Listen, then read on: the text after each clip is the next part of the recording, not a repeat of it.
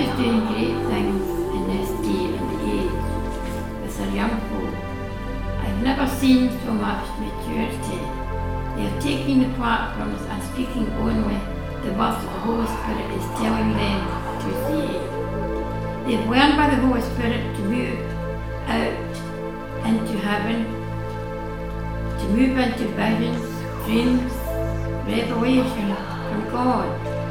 Spirit is their teacher. God is taking them one by one into the river of Ezekiel. They're not just into their ankles, they're plunging in and swimming in it. There is such a holy boldness in them. They are blasted by the Holy Spirit's maturity that has been released from heaven for this day. I believe the leaves are rustling in the trees and the wind is blowing. People get ready for a greater outpouring never heard or seen before. Jesus said it. I can see it. There is a wind a blowing and oh get ready for a greater outpouring is coming. This generation is going to be engulfed in it. He started in our young people. Get, young, get ready, young and old, for the blast. For this is the day, the time the Lord has made. We will rejoice and we will be glad in it. Our young generations are becoming strong. They are growing up into an open heaven. The Lord is calling us back in the Garden of Eden and to claim back in this generation what has been stolen from us in Genesis. He's calling us into the garden again, into the perfection of His will, to walk through Songs of Solomon with Him. He beckons us, young and old, to come into the garden, my love, my fair ones, into a land of greater ecstasy with Him. He is whispering, Come with me, my love, and worship with all of heaven's hosts. He wants us to hear his whispers and sing his song and speak out to his heart. He whispers in our ears, Give me your heart, and I will give you mine. Heaven's revelation will fall, his tears will be our tears, and heavenly ministries will flow.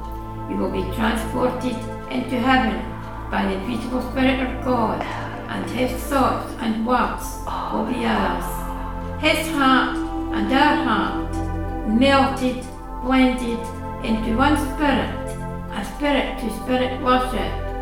When Jesus said unto his disciples, I go away, but I will not leave you comfortless, I will leave you the Holy Spirit. If you remember when he was on the cross, these words were said, Unto thee, my Father, do I commend my spirit. And if we can go back to the upper room experience, we were all filled with the Holy Spirit and spoke with tongues of fire. I have come to realize the connection when Jesus said, Unto thee, my Father, do I commend my spirit. Where did his spirit go? Straight to heaven, to his Father.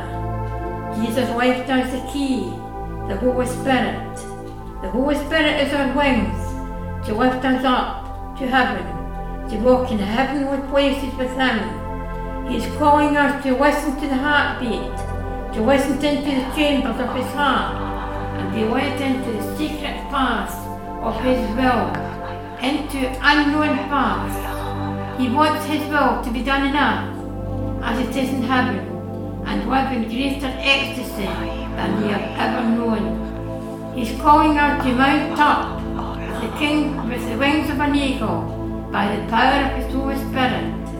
Spirit to spirit worship with the angels and all the glory of heaven.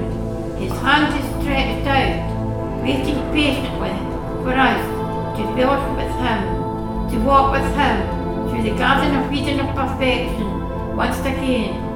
My prayer is that young and old will fly together in these last days of his great outpouring and the great outpouring the heart of the heart of God for his church. I see him in all his glory, beckoning us to come.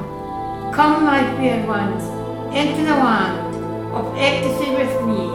Come oh my loved ones, can you see him with your spirit-filled eyes, standing there, calling us into his kingdom?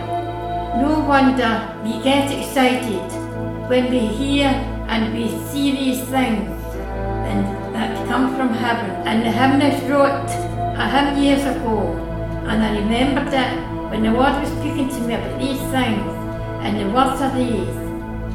Lord of all beings throned afar, thy glory flames from sun and star, centre and light of every sphere, yet you, its loving heart, how near.